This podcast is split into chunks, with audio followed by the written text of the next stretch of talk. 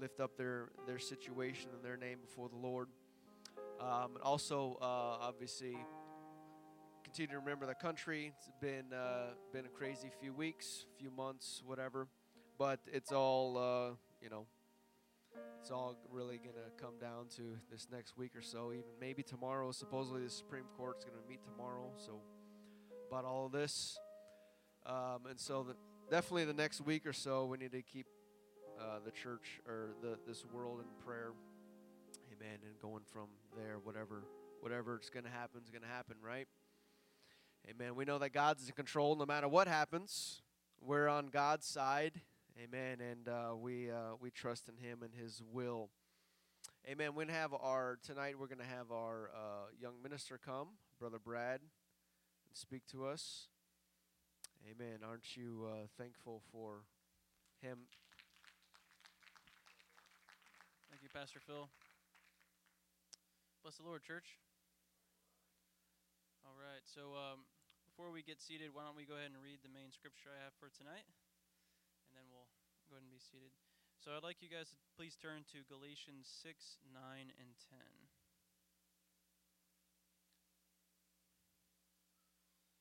Galatians 6, 9, and 10. If you're there, say amen. Got one or two? There we go. it's up there. All right. And let us not be weary in well doing, for in due season we shall reap if we faint not. As we therefore have opportunity, let us do good unto all men especially unto them who are in the household of faith. So why don't we go ahead and pray and we lift up the name of the Lord. Jesus, we love you so much, O Lord God. We thank you for tonight. God, I pray that your word stirs us up, God, and convicts us to work for you, to love you, Lord God, to give you our all, to give you all of our worship, Jesus, to give you all of our praise, God, to give you ourselves in prayer, Lord God, and fasting. God, we thank you so much for what we're going to do in this church. In Jesus' name, amen. And you may be seated.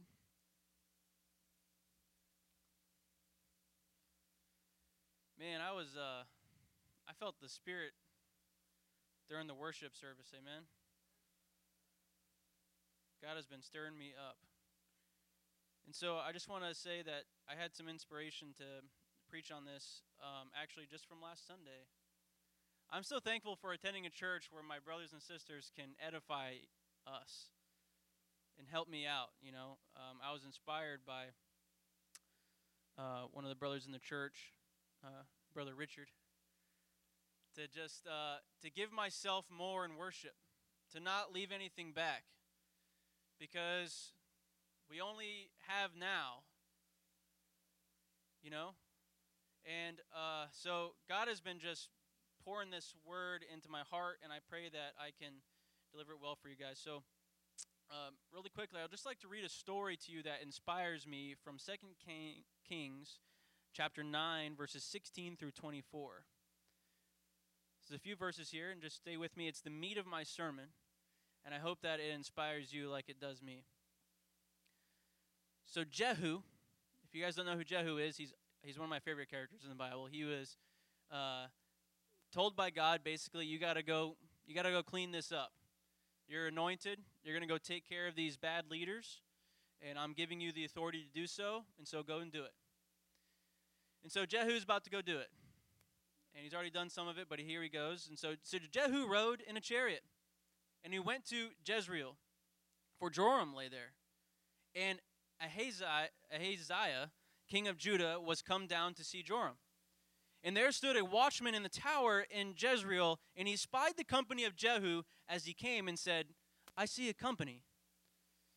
And Joram said, Take an horseman and send to meet him, and let him say, is it peace? So you guys get the picture of Watchman. He's watching like a battalion of, of people coming in on a chariot.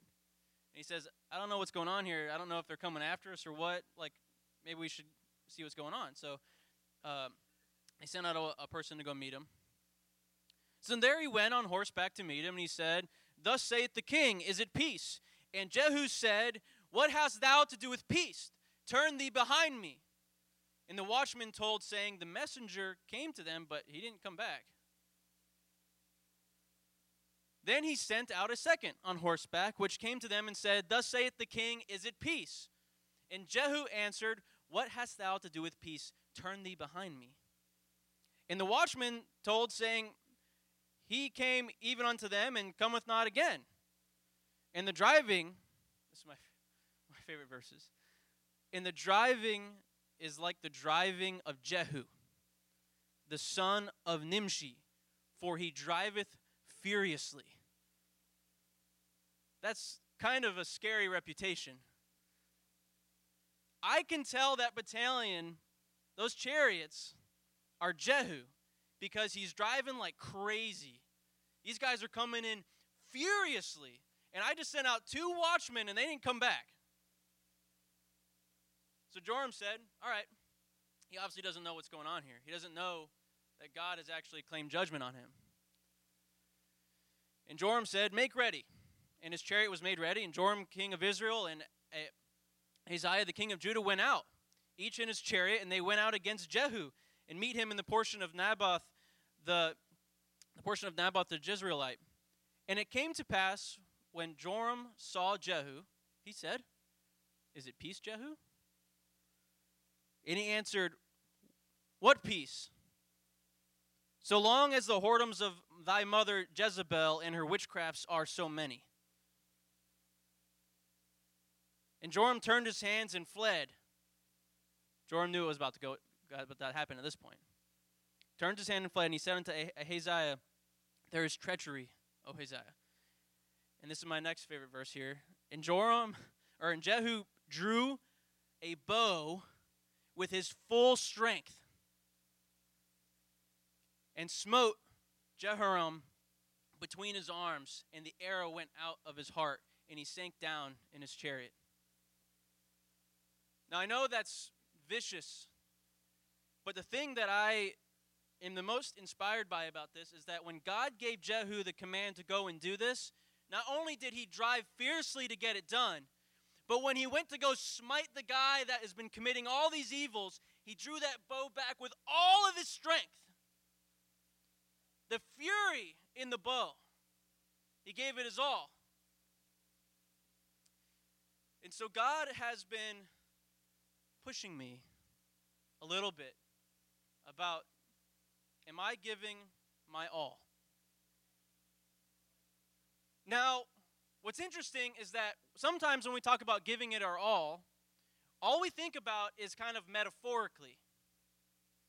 All we think about is kind of, you know, with all your heart. And that kind of falls short. You know, it kind of just sounds, you know, you just give it your all. But then I want to read to you guys this scripture, and I'm almost done.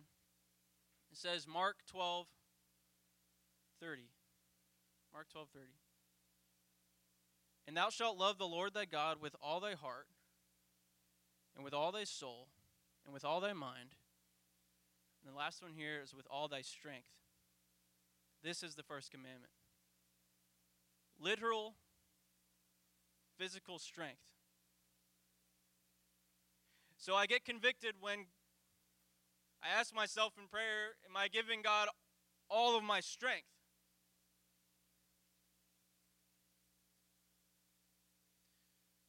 Because that would mean that I'm physically exhausted. And I push myself and I give it my all. And the Lord knows we need rest. And the Lord will comfort us. But I wonder where my passion is sometimes. And, uh, you know, I brought up Brother Richard because, you know, and it's not, it's not that every single time I hear a worship song, I need to be suddenly running and screaming. But I should be thinking to myself, am I giving God my worship? And I just want to leave you guys uh, with a really quick and simple story, uh, and then I'll be done here, which is just that many of us can get so. I'm an easily motivated person, usually, when it comes to just a simple task, right? If my friends want to challenge me to a silly competition, I usually really want to do it. And uh, So there have just been a couple times in my life, and I'll just give this quick example, and I'm all set here, which is just that I remember my friend challenged me to. We were working out together, and he said, "You just need to. We're going to do 20 down by twos."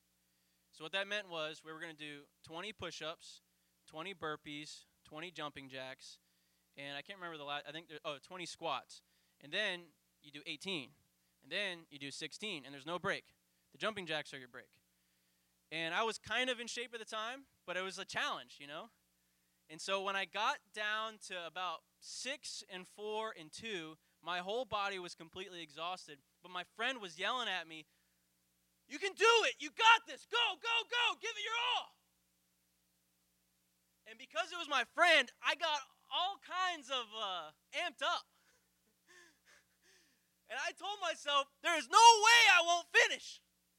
And it was the first time in my life doing an exercise that I let out a legitimate scream because of effort, raw effort. And I was surprised that I started screaming. I was and I I was literally pushing so hard that I was ah! all of my strength.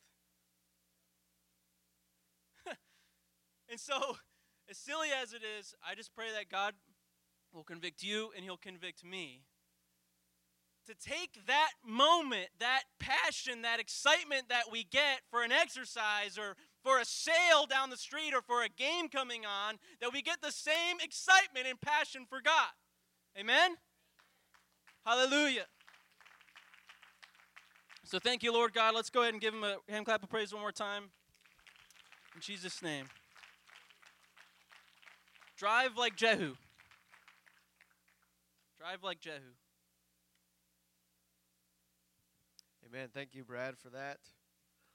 Always a uh, there's always a reminder out there of something that uh, can show us like should we be doing more or are we giving enough to God? And I don't want uh, I don't want my uh, my desire and passion for things of the world or ungodly things to be greater than for God, the kingdom of God. After all that He's done for us, right? Amen. We should give him our all, and that's what he wants from us all. Amen. Amen. Shifting over to um, Isaiah, the ninth chapter, 9 and 6. A very familiar passage of Scripture, especially this time of the year as we're continuing into this series um, of the great gift. We all know that for unto us a child is born, unto us a son is given. The government shall be upon his shoulders. Name shall be called Wonderful Counselor, the Mighty God, the Everlasting Father and the Prince of Peace. And aren't you thankful that his name is Jesus? Amen. You may be seated tonight. Thank you. Amen. Since the world has is turning its eyes uh, this time of the year to the birth of the Messiah, or at least it should be. At least maybe it did at one point before the old jolly man was exalted to the forefront, which is sad. But we're going to be focusing on Jesus, right? and not uh, and not Santa. Um, we we might as well gaze our eyes upon him too at this time, and who really it was that was born in that manger, as we talked about last week, wrapped in swaddling clothes. Uh, we know that it was Emmanuel, God with us, the the child born. As we just read, is the everlasting Father, the, the mighty God. And Jesus was the only begotten Son of God. But did you know that he wasn't the only Son of God? Now, put on your thinking caps with me tonight. Uh, Jesus isn't even the first Son of God that is mentioned in Scripture. Any guesses who the first Son of God is? Luke 3 and 38 which was the son of Enos, which was the son of Seth, which was the son of Adam, which was the son of God. So, according to Scripture, Adam was the son of God. And obviously, the first one to be called that, even though it's brought up in Luke, um, but uh, he's referenced as the Son of God. And so we'll flip forward a few chapters and we find even more sons of God. Genesis 6, came to pass that when men began to multiply on the face of the earth, that daughters were born unto them, that the sons of God saw the daughters of men, that they were fair, and they took them wives of all which they chose. We have multiple sons of God showing up here in Genesis 6. Fast forward some more in Job 38. When the morning stars sang together and all the sons of God shouted for joy. This in Job, this was God talking to Job, and he was asking him, Where were you when the morning stars sang together and all the men all the sons of God shouted for joy? Where were you, Job, as Job was making his case? And so God answered him and said, Where were you? Where were you when the sons of God gathered and shouted for joy?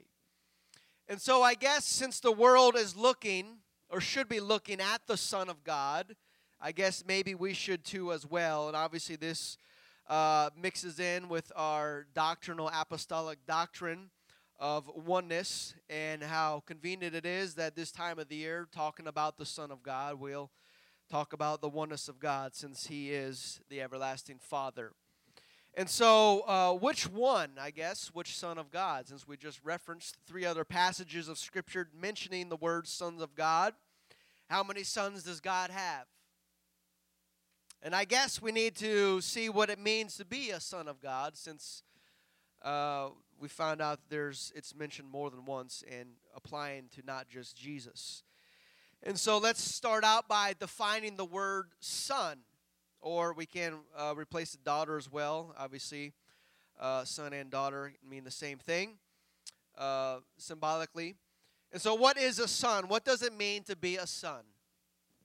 Well, first thought is is a literal son, a a, a literal uh, an offspring, a biological offspring of a man and woman. They get together and they have a, a, a male child, and it is a son a human being that has the, gene, the DNA genetic makeup of a male, we call a son. Female, we obviously call a daughter. And so notice the term son or daughter is only used for humans, as far as I know. We don't use that term when describing the offspring of animals. Oh, that cow had a son, or that, that cat had 10 sons. We don't use that word for animals, we only use it for humans. Um, and so, um, for all intensive purposes, the term son is a word that man has made up to describe uh, that person or that relationship with that human. He is a son. And so, if God, perchance, if God wanted to come to earth to be uh, as a man, he could not escape this word son. He'd have to he'd have to be called a son because that's how we define each other. A male is a son, a, a female is a daughter. And so if God was going to robe himself in flesh and come to earth as a human, he would have to be called a son. He can't get away from that. Um, and so the fact that Jesus, he had to be born of a woman, and, and, the facet of human understanding, a male baby that is born to a woman is called a son. And so we know the scripture says that the Holy Ghost came upon Mary and she gave birth to a son. And that we know it was God Himself wrapped in flesh. And so he could not escape this word son if he was to be a human. He had to be called a son. And so there's no way he could legally escape being called a son. If he was going to be a legitimate human sacrifice, he had to be a legitimate human, and therefore he'd have to be called a son. And so we have to ask, whose son are you? But it is interesting to see that when Jesus was on trial, moments before his death, he, he was asked point blank, Are you the Son of God? And what did he say? Matthew 26. But Jesus held his peace, and the high priest answered and said unto him, I adjure thee by the living God that thou tell us whether thou be the Christ, the Son of God. Jesus saith unto him, Thou hast said, Nevertheless, I say unto you, hereafter ye shall see the Son of Man sitting on the right hand of power and coming in the clouds of heaven. Why didn't he just say the Son of God, since he just said, Well, you said I am? But Jesus, in his confession here, he's called himself the Son of Man. Almost every time Jesus referred to himself, he called himself the Son of Man. still unable to escape the human term son. He's calling himself uh, the Son of Man because he was flesh and blood and he was man, and so he was the Son of Man as well in the relation to sacrifice for saving mankind. And so we know that the Son is the biological offspring of male and female, but does the term son, does it always mean a biological genetic DNA makeup of a male and female? Can somebody have a son and it not actually be his biological son? Can they have a son that has no DNA, no DNA uh, similarities? That they do the ancestry.com, check your DNA, and it finds out that you and your, your son come from different parts of the world, but yet you call him your son. Can I go over to China and adopt a baby boy, come back here and say, Here's my son? Can I do that? So the term son does not necessarily mean a biological offspring, does it? One of the laws in the Old Testament instructed the Israelites that if a married man died without a son, then one of his brothers was to go and have a child with his sister in law, and that son would not be his son, but it would be his brother's son. Deuteronomy 25 and 5 If brethren dwell together and one of them die and have no child, the wife of the dead shall not marry without unto a stranger. Her husband's brother shall go in unto her and take her to him to wife and perform the duty of a husband's brother unto her. And it shall be that the firstborn which she beareth shall succeed in the name of his brother which is dead, that his name shall not be blotted out of Israel. And so, even though it technically is this man's biological child, it's his biological son, according to the law, it's not his son, it's his brother's son. He became his brother's son just like that, even though the, G- the DNA matched. And so, how else do we humans use this term son? Because it's biological son, and now we can have an adopted son, but yet we still call him son. Uh, my my biological father is over there, but could I? Uh, but could he also be a, a, spiritual father to me, and I be a spiritual son? Or could brother uh, Buck be a spiritual great great great great great grandfather to me? Is he in here?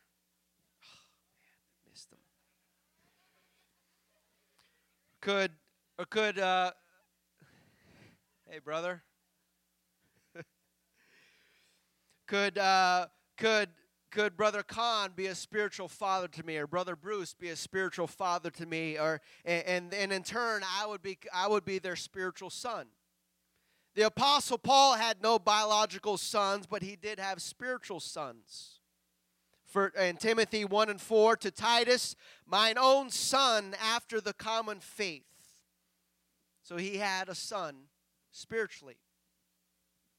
And we use the term nowadays God's son, God daughter, where you, you just you kind of adopt them in, in, a, in, in a sense and you look after them and, and take care of them and watch over them but they, they may not even be a, a, biological in your family. You can be a godfather or a godson to somebody who has no connection at all to your to your bloodline. And so uh, we use the term son uh, multiple ways that it does not always mean uh, the, the genetic, biological offspring of a man and woman. And so the, the term son of God does not necessarily, does not mean that it's God has a, a son. Because we just illustrated that the word son means many things. And so um, that we talked about that when referring to human and, and, and Job, as we read, talking about the sons of God. Uh, that verse where the sons of God came together and shouted for joy. Uh, those that terminology is those are angels God is referring to. The angels of God God refers to them as the sons of God. So I hope that clears everything up. So I know what you might be thinking that when the Bible is talking about the sons of God, and it, it may not necessarily mean biological offspring because the angels are also called sons of God, uh, but when the term son of God is used to describe Jesus, uh, I know what you're saying is the the cat the, the S in son is capitalized, as we just read earlier, capital S, Son of God, which would that would have to mean something. That would have to surely mean the that God has a literal separate person son.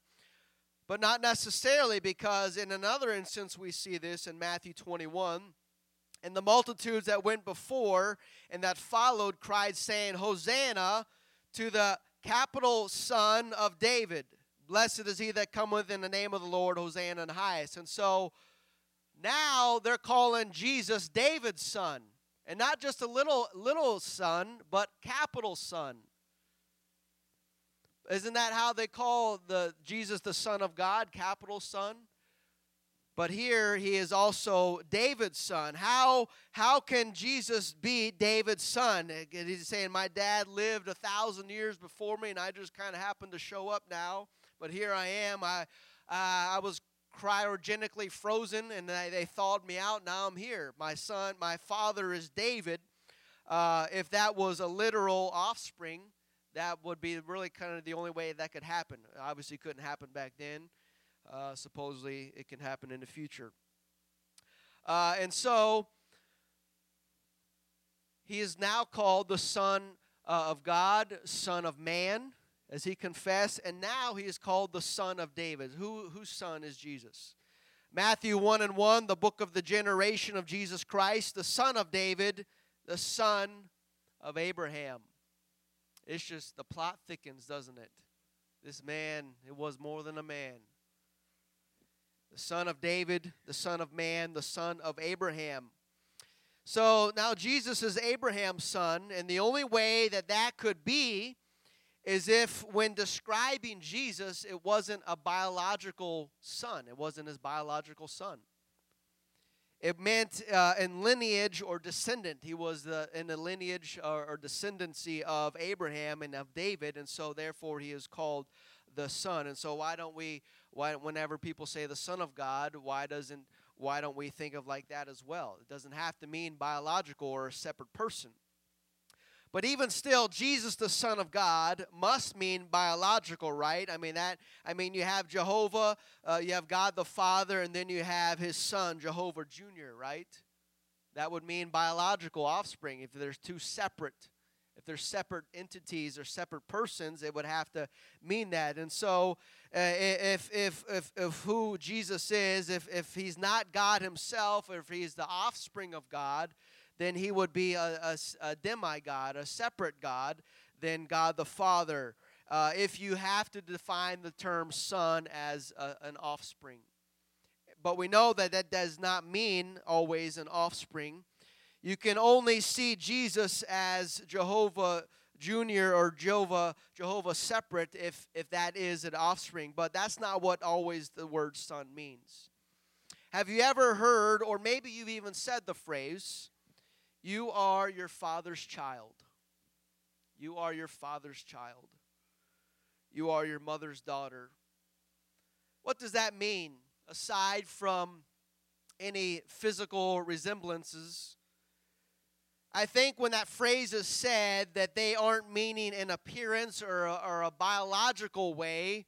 What they are meaning is you're showing some something, some character trait or a habit or an attitude, or you're saying something that your father or your mother did, and by your actions, you are uh, automatically tied to somebody else. You are your father's child because of the way you're acting right now. Uh, doesn't matter. You may not even, you may be adopted, but you can still say that to somebody who's adopted, can't you? And so that child did something that reminded you of their mother or father. And it, it couldn't have been, it could have been that look they gave you or something they said or did. And could the same thing be said about the child uh, that is adopted? Sure, it can, because it's picked up on uh, habits and, and, and characteristics of, of the parents. And so, even if there are no genetic similarities, just by the actions of a child, you could be know you could know who their father or mother is just by what they do.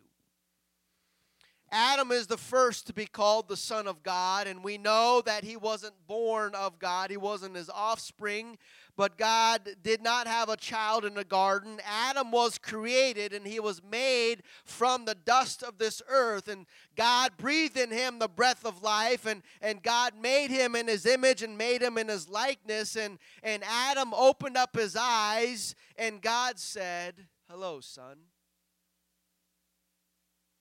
And Adam responded, Hello, Father. I mean, what do you say when somebody, says, Hello, son? Oh, hello, Father. And God said, Since I'm your Father, I'm going to show you some things of how to live in this world and, and how to be a father to someone as I am going to be a father to you. Uh, and a son will naturally be like his father. And God gave Adam dominion over the entire earth, just like God has dominion over the entire universe. He has power and authority, just like his father did, uh, power and authority to rule on this world. And so Adam could command the fish to jump out of the water and command the birds to land in that tree or command the lion to come lay down by his side. Why? Because he was just like his father. Adam had power and authority just like his father, and, and God told Adam, Go do as I do and learn from me and learn what it means to be righteous and holy and, and to live according uh, to my ways. And, and a, a, human being that is that was righteous in his ways and had godly character and, and godly morals and, and talked with his father had godly judgment and cared for others. And, and others would look at that man and say you're your father's child. Adam the son of god. And god would come down to the earth. The bible says manifest himself in some kind of fashion that we we don't even know and, and can't even begin to uh, imagine. Uh, but the Bible says that he came down in the cool of the day to walk with his son and uh, the voice of God would, would, would come out and would, would walk in the garden, and God would come forth every single day and spend time with his son, and they would talk about the day, and, and Adam would tell him all the things that happened, and, and God would smile and laugh at, at the stories his son came up with, and, and nothing was more important to God than spending time with his son. Nothing brought a smile to God's face than to see his son walking next to him, learning from him, learning his ways. And as, as parents, are we any different? What's the most important thing to you, your children and your family? A big house is nice, but I wouldn't trade it for my children. Christmas is approaching, and when it and when people give gifts to each other, and and and uh, I can I can't speak for anybody else, but for me, one of the greatest gifts I get is what brings a smile to my face. Is just is not the wrapping papers, not the size of the box, because those can be deceptive and they can be filled with rocks and bricks, and you get a a big box with a little gift inside of it. But as, as, a father and as a parent, what brings you the most joy is just being there with your children. That really is the most important thing in this world is, is family and just being there with the people you care about. It's, it's heartbreaking when families are, are broken and divided, and it should not be that way. And it's heartbreaking to hear these governors say you can't meet with your family for Thanksgiving or you can't get together for Christmas and uh, talk about heartbreaking and talking about going against uh, the Bible. Getting together with family goes all the way back to the Garden of Eden when God came down to spend time with his son and spend time with Adam and the, in the, in the Garden of Eden. But one day, God came to check on his son, see what he was doing, what kind of projects he was starting and not finishing, and starting new ones. And God showed up at the usual time, at the usual meeting place. But Adam didn't show up. Adam was missing. Adam was late, but he's never late. This is he's, he's always on time. He always hears my voice and he he always he knows some, something's wrong and something's happened and and then God cries out, "Adam, my son, where are you? Are you okay?" Here I am, Father. I, I was hiding from you. And then the heart of God broke. Why would my son want to hide from his father? Tell you what I why I did that is when I did something wrong. That's when you hide from your parents, hide from your father. Except when you're in church, you can't hide. And so, why would a son hide from his father unless something wasn't right? And so Adam was hiding from his father because he had disobeyed him and but with a father's love, God still made sure that Adam would be okay, even though he broke his heart. And God would never leave or forsake his children, even, even when they are disobedient. He still loves them. And, and are we any different? Nothing can separate us from the love of our children. Even if they uh, spend the rest of their life in prison, there's still a love for your son or daughter. Even if they're not in church, you still have a love for them. You're not going to love them any less. Uh, even amidst the disappointment they may bring to you, you're still going to love your children. You're still going to love your son and your daughter. And aren't we just just like God? He loves us no matter what we have done and no matter how far we've gone or how much we've disappointed Him. God still loves His children. And I'm thankful for that, that nothing can separate us from His love. Musicians, if you would come. And Jesus, the Son of God, born in a manger, also known as the Son of Man, also known as the Son of David, also known as the Son of Abraham. You want to you want to mess up uh, a Trinitarian or, or somebody who doesn't believe in one God, you just talk about he's the son of David and the son of Abraham. That'll get them. That'll get them. Uh, get them going. Then they'll say, "Well, that doesn't necessarily mean an actual son." And then, oh, the son of God, it doesn't actually mean a, an actual son, right?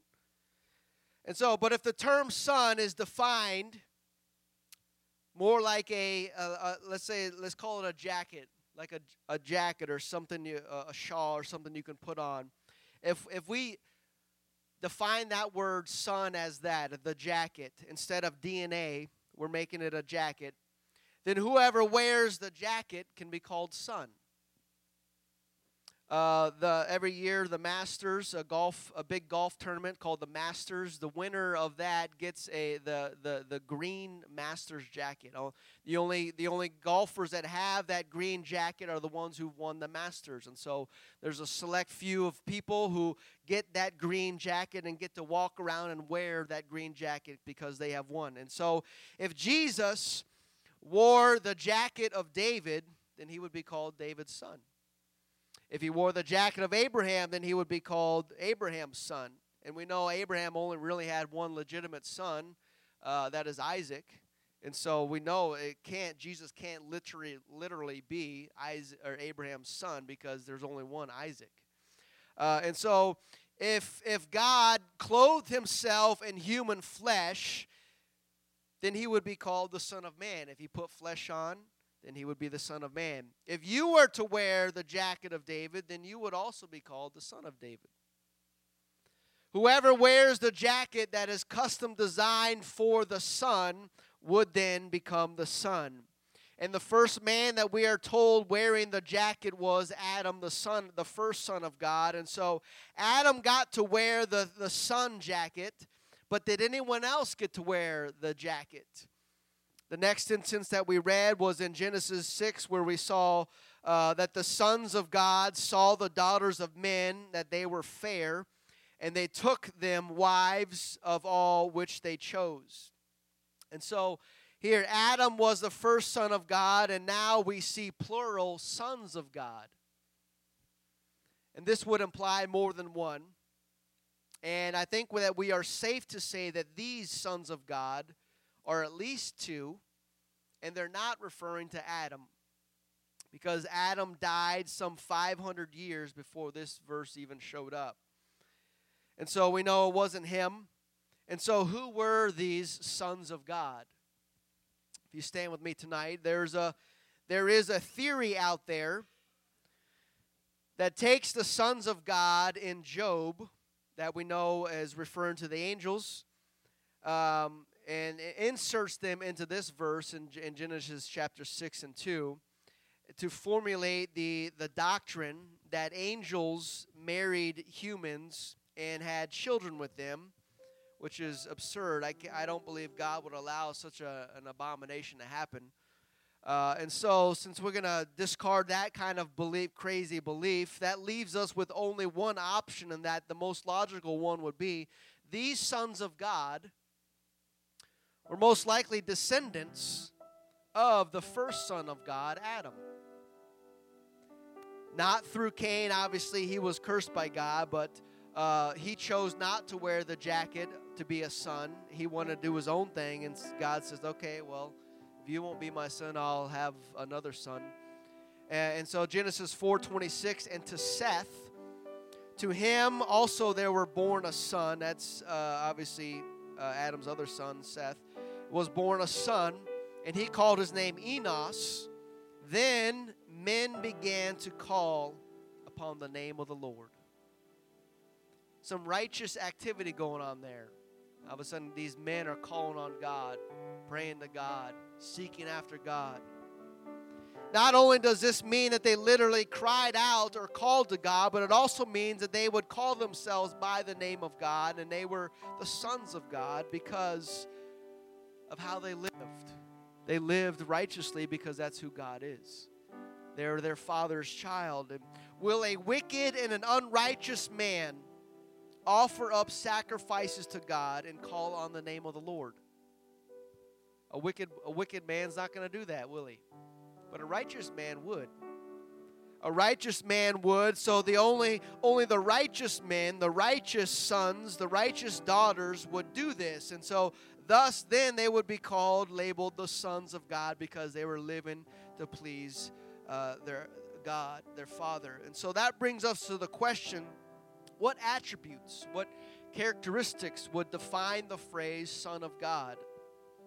What are the pieces, the materials, the threads that are sewn together to make such a jacket that whoever wears this thing can be called the Son of God?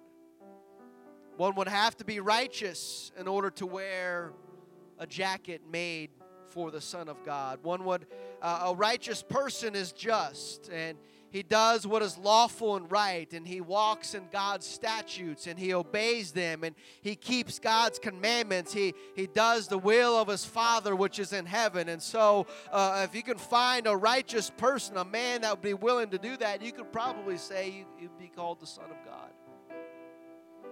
That is who God declares is righteous and will live. And it sounds like a good candidate to, to, to wear this jacket, so called, and call him the Son of God. And so, who was more righteous than Jesus? Who was more just and loving and who constantly prayed, Not my will, but thy will be done. And, and who else obeyed God's will and walked in his statutes other than Jesus Christ, the, the Son of Man, the Son of Abraham, the, the Son of God, the Son of David who was born in a manger? Jesus was the model to which the Son of God jacket was made, originally made for this this this man who was righteous in all his ways and and he was called the son of god and he, there was that special jacket made for him but he didn't get to wear that jacket for some 4000 years but until jesus arrived on the earth there were other righteous men whom god said you can wear this jacket for now. You can wear this and you can as long as you live according to my ways i'll call you my son and you call me Father. And so there are many men. Obviously, Adam, the Son of God, was righteous, at least for a little bit, I guess, in the beginning. But we know that uh, all kinds of men throughout the Bible lived righteously and followed and pursued God's statutes. And, and I believe that they too are called the sons of God because of, of their actions identified them with their father. They're acting just like their father righteously in this world. And so there are other righteous people that God said, You can wear this jacket. And we know that Jesus is the great gift that was born in the manger, the Son of God. But, but talk about a gift.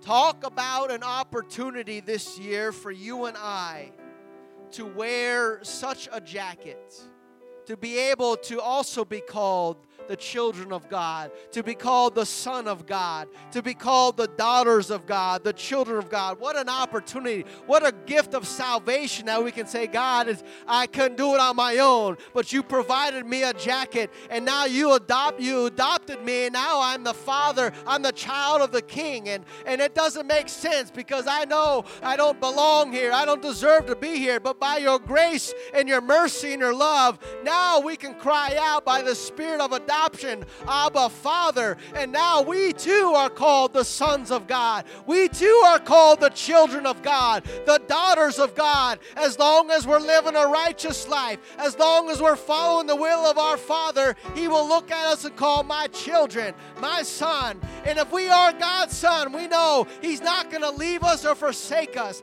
No matter how bad this world gets, we're still looking to our Father. He's going to come, He's going to deliver us out of our trials. He's not going to leave us or forsake us because we are the children of God. Why don't we worship Him tonight as we begin to sing? Let's just thank Him for His grace and mercy. Thank Him for being born and we can be called the sons of God too. Hallelujah. Nothing can separate us from His love. Thank you, Jesus, for your gift. Thank you for saving us. Hallelujah. Yes, the Lord we are your children. is good forever. You're not going to forget about us. For the Lord is Come on, isn't He good?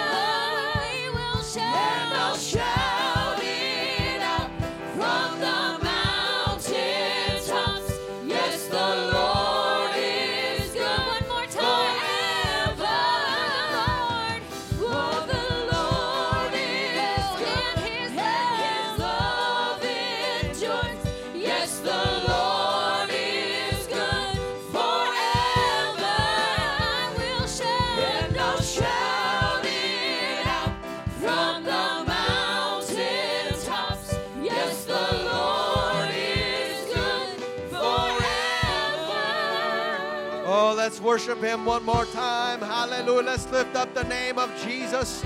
We worship you, Father. We lift you up, God. Hallelujah. Thank you, Jesus, for your love, your grace, and your mercy. Thank you for clothing us with your righteousness. Hallelujah. We could not do it on our own, we could not make it. But you chose to give yourself for us and give this great gift to us that we too can be called the sons of God. Hallelujah. Just as protective as we are over our children, how much more protective do you think God is over his kids? That in this in this evil and corrupt world there are people that are saying, "No, I'm I'm going to still live for you." Do you think you think that turns the heart of God to see these to see you and I seek Him and, and to wake up and to, to seek His face and to pray in midst of all that is going on. He's not going to leave us or forsake us, no matter how bad it gets out there or how hopeless it may seem. Our Father's not going to leave us stranded. We're not going to become orphans of God. We are the children of God. We're the King's children, and God is going to be there for us. Amen. No matter what happens. Amen. Amen. It, it's the worst. The worst thing that can happen is you get killed. But that you just you wake up and you're in your father's arms. Like how is that bad? That's you should say thank you. Got here a lot quicker. Amen. So God is always with us. We're His children. What a great gift that is. Amen. Amen. God bless you this, this night. You're dismissed in Jesus' name. We don't. We're not having any. Uh, we don't have any food boxes delivered tomorrow, uh, so they don't. They don't have any coming. So you get a break from all that. Let's try to catch up eating all that food. Amen. God bless.